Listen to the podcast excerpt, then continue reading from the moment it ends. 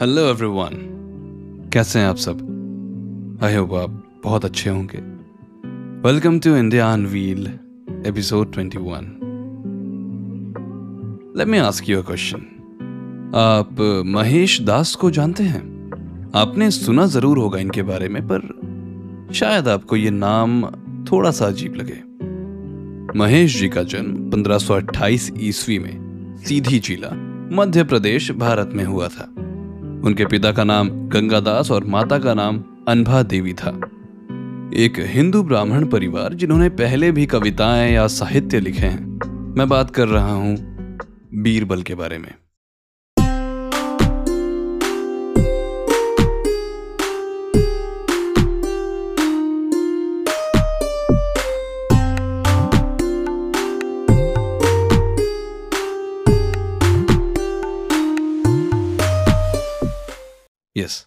वही बीरबल, अकबर और बीरबल वाले बीरबल।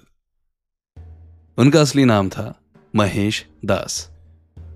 बीरबल हिंदी, संस्कृत और पर्शियन भाषा में शिक्षा प्राप्त किए थे।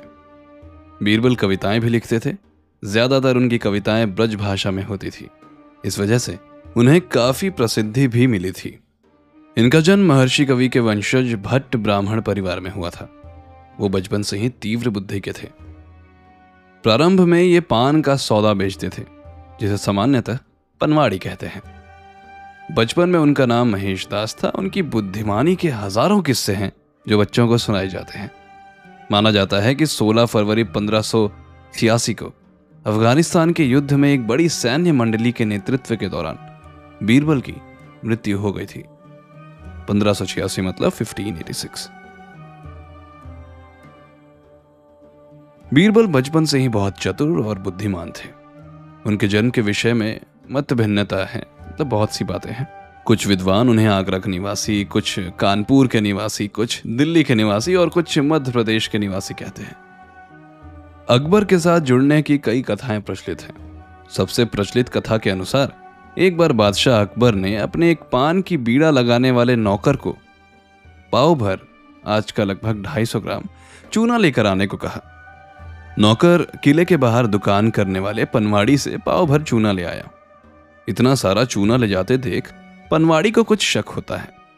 इसलिए पनवाड़ी नौकर से पूरा घटनाक्रम जानता है और कहता है कि, बादशाह, ये चूना तुझको ही खिलवाएगा। तेरे पान में लगे ज़्यादा चूने से बादशाह की जीप कट गई है। इसलिए ये सब चूना तुझे ही खाना पड़ेगा। इसलिए इतना ही घी भी ले जा। जब बादशाह चूना खाने को कहे तो चूना खाने के बाद घी पी लेना। नौकर दरबार में चूना लेकर जाता है और बादशाह नौकर को वो सारा पाव भर, ढाई सौ ग्राम, चूना खाने का आदेश करता है। नौकर वो सारा चूना खा लेता है, लेकिन उस पनवाड़ी बीरबल की सलाह के अनुसार घी भी पी लेता है। अगले दिन जब बादशाह का वो नौकर पुनः जब राज दरबार पहुँचता है तो अकबर उसे जीवित देख आश्चर्य से उसकी जीवित बचने का कारण जानते हैं। नौकर सारी बात बादशाह को बताता है। कि कैसे किले के बाहर एक पनवाड़ी की समझ बूझ से वो बच सका। बादशाह उस पनवाड़ी की बुद्धिमत्ता से प्रभावित हो उसे दरबार में बुलवाते हैं। इस प्रकार बादशाह अकबर और बीरबल का पहली बार आमना सामना होता है और अकबर ऐसे बुद्धिमान व्यक्ति को अपने दरबार में स्थान देते हैं। बीरबल मुगल शासक अकबर के दरबार के वो सबसे प्रसिद्ध सलाहकार थे। बीरबल भारतीय इतिहास में उनकी चतुराई के लिए जाने जाते हैं। और उन पर लिखित काफ़ी कहानियाँ भी हमें देखने को मिलती हैं, जिसमें बताया गया है कि कैसे बीरबल चतुराई से अकबर की मुश्किलों को हल करते थे। 1556 से पंद्रह में अकबर ने बीरबल को अपने दरबार में कवि के रूप में नियुक्त किया था। बीरबल का मुगल साम्राज्य के साथ घनिष्ठ संबंध था, इसलिए उन्हें महान मुगल शासक अकबर के नवरत्नों में से एक कहा जाता था। बीरबल के दो भाई थे। उनकी पत्नी का नाम उर्वशी देवी था। उनके दो लड़के और एक लड़की थी। महेश दास भट्ट काफ़ी साधारण परिवार में जन्मे थे। उनकी आर्थिक स्थिति सही नहीं थी। जब उन्होंने रीवा महाराज के दरबार में कार्य करना शुरू किया तो धीरे धीरे उनकी आर्थिक स्थिति में सुधार आया। जिसके बाद उन्होंने एक सम्मानित और बेहद अमीर घराने की बेटी, उर्वशी देवी से शादी की थी। वो अकबर के दरबार में कार्य करने से पहले रीवा नरेश रामचंद्र राजपूत के दरबार में ब्रह्म कवि थे। अकबर से मुलाकात के एक अन्य कथा के अनुसार बीरबल रीवा के राजा के यहाँ दरबारी कवि थे। रीवा के राजकुमार ने ही अकबर को बीरबल उपहार स्वरूप दिया था। कुछ इतिहासकारों का यह भी मानना है कि बीरबल मुगल साम्राज्य की प्रशंसा सुनकर अकबर के दरबार में आए थे और उसने वहाँ अपनी कविताएँ और चतुरता दिखाते हुए राजा को प्रभावित किया था, जिसके बाद अकबर ने उन्हें अपने दरबार में जगह दी। तथा एक दिन बादशाह शिकार के लिए निकले तो घोड़े पर सरपट दौड़ते हुए उन्हें पता ही नहीं चला और केवल कुछ सिपाहियों को छोड़कर बाकी सेना पीछे रह गई। शाम हो चुकी थी। सभी भूखे और प्यासे थे। राजा को समझ नहीं आ रहा था कि वो किस तरफ़ जा रहे हैं। जंगल में कुछ पता नहीं चला। कुछ दूर जाने के बाद उन्हें एक किनारा नज़र आया, जहाँ पर बीरबल मिले थे। बीरबल ने रास्ता विस्तृत रूप में बताया, तभी से बीरबल और बादशाह अकबर की मुलाकात हुई थी। उसके पश्चात अकबर ने बीरबल को अपने दरबार में नवरत्नों में से सबसे सर्वश्रेष्ठ माना। ये सारी कहानियाँ इतिहासकारों के अनुसार लोक कथाओं के अनुसार अकबर और बीरबल के मिलन में बताई जाती है। बादशाह अकबर कम पढ़े लिखे थे, क्योंकि वो किशोर अवस्था से ही राजा बना दिए गए थे। उनके पिता के आकस्मक देहांत के बाद, पर वो समझदार बहुत थे, और वो समझदारों की कद्र किया करते थे। उन्हें परखने में सबसे तेज थे। इसलिए उन्हें बीरबल जैसे व्यक्ति को अपने सबसे करीब रखना पसंद आया। बीरबल अकबर के वज़ीर नहीं, बल्कि सबसे करीबी मित्र थे। अकबर अपनी हर प्रश्नों का उत्तर बीरबल से पूछते थे। यहाँ तक न्याय फैसले सुनाने के लिए भी उनसे राय विमर्श किए बिना कोई फैसला नहीं लेते थे। बहुत कम जानते हैं कि बीरबल को बीरबल नाम अकबर नहीं दिया था। बीर का मतलब होता है तर्क और बल यानी ताकत। बीरबल बहुत ही समझदार और सुलझे हुए व्यक्ति थे। बीरबल हमेशा गरीबों की मदद करते थे। बीरबल बादशाह अकबर के वज़ीर थे। इतिहास में बीरबल जैसे व्यक्ति बहुत कम हुए हैं। आज भारत ही नहीं, अन्य देशों में भी बीरबल को बड़े से लेकर छोटे उम्र के सभी लोग जानते हैं। अकबर बीरबल की नजदीकी से उनके दरबार में कई लोगों को ईर्षा और जलन होती थी। और बीरबल भी थे बेबाक तो कई बार तूतू मैमे भी हो जाती थी। वो अकबर के महल के पास एक विशेष स्थान पाने वाले एकमात्र दरबारी थे। एक बहुप्रसिद्ध घटना को लोकोक्ति के रूप में हर इंसान अवश्य बोलता रहता है। जब भोजन पकने में विलंब होता है, तब आदमी अक्सर कहता है, बीरबल की खिचड़ी बना रहे हो क्या? बीरबल ने अकबर का साथ तीस वर्षों तक दिया। बीरबल की मृत्यु अफगानियों द्वारा छल से, रात्रि में आक्रमण से हुई थी। अफगान के बाज़ार में कुछ लोग लोगों को लूट रहे थे। उनसे जबरन वसूली कर रहे थे, तब बादशाह अकबर ने अफगानियों से युद्ध के लिए अपने बहुत खास जैन खान कोका को भेजा, जो कि उन अफगानियों की रणनीति को नहीं जानते थे, जिस कारण उनकी सेना को काफ़ी क्षति हुई। फिर जैन खान कोका ने बादशाह अकबर को कहा कि युद्ध जीत गए, बस थोड़ी सी सहायता चाहिए। तब अकबर ने सोचा कि विजय का परचम यदि बीरबल के हिस्से में आया तो और भी अच्छा होगा। तो उन्होंने बीरबल को सहायता देने के लिए भेज दिया। बीरबल की सेना पहाड़ों में छिपकर युद्ध करके अफगानियों की सेना पर भारी पड़ी। युद्ध करते करते अंधेरा हो गया, तब युद्ध रुक गया, जिसके बाद बीरबल युद्ध की नीति बना रहे थे अगले दिन के लिए। उसी समय, अकबर ने हाकिम अबुल फतेह को भी कुछ सेना के साथ भेज दिया। जैन खान, बीरबल और अब्दुल फतेह में कभी नहीं बनती थी। बीरबल की रणनीति को उन दोनों ने नहीं माना और तीनों अपने अपने रास्ते से युद्ध के लिए चल दिए। बीरबल अगले दिन आक्रमण के लिए तीन पाँच कोस दूर सफ़र तय करके रात को रुक गए।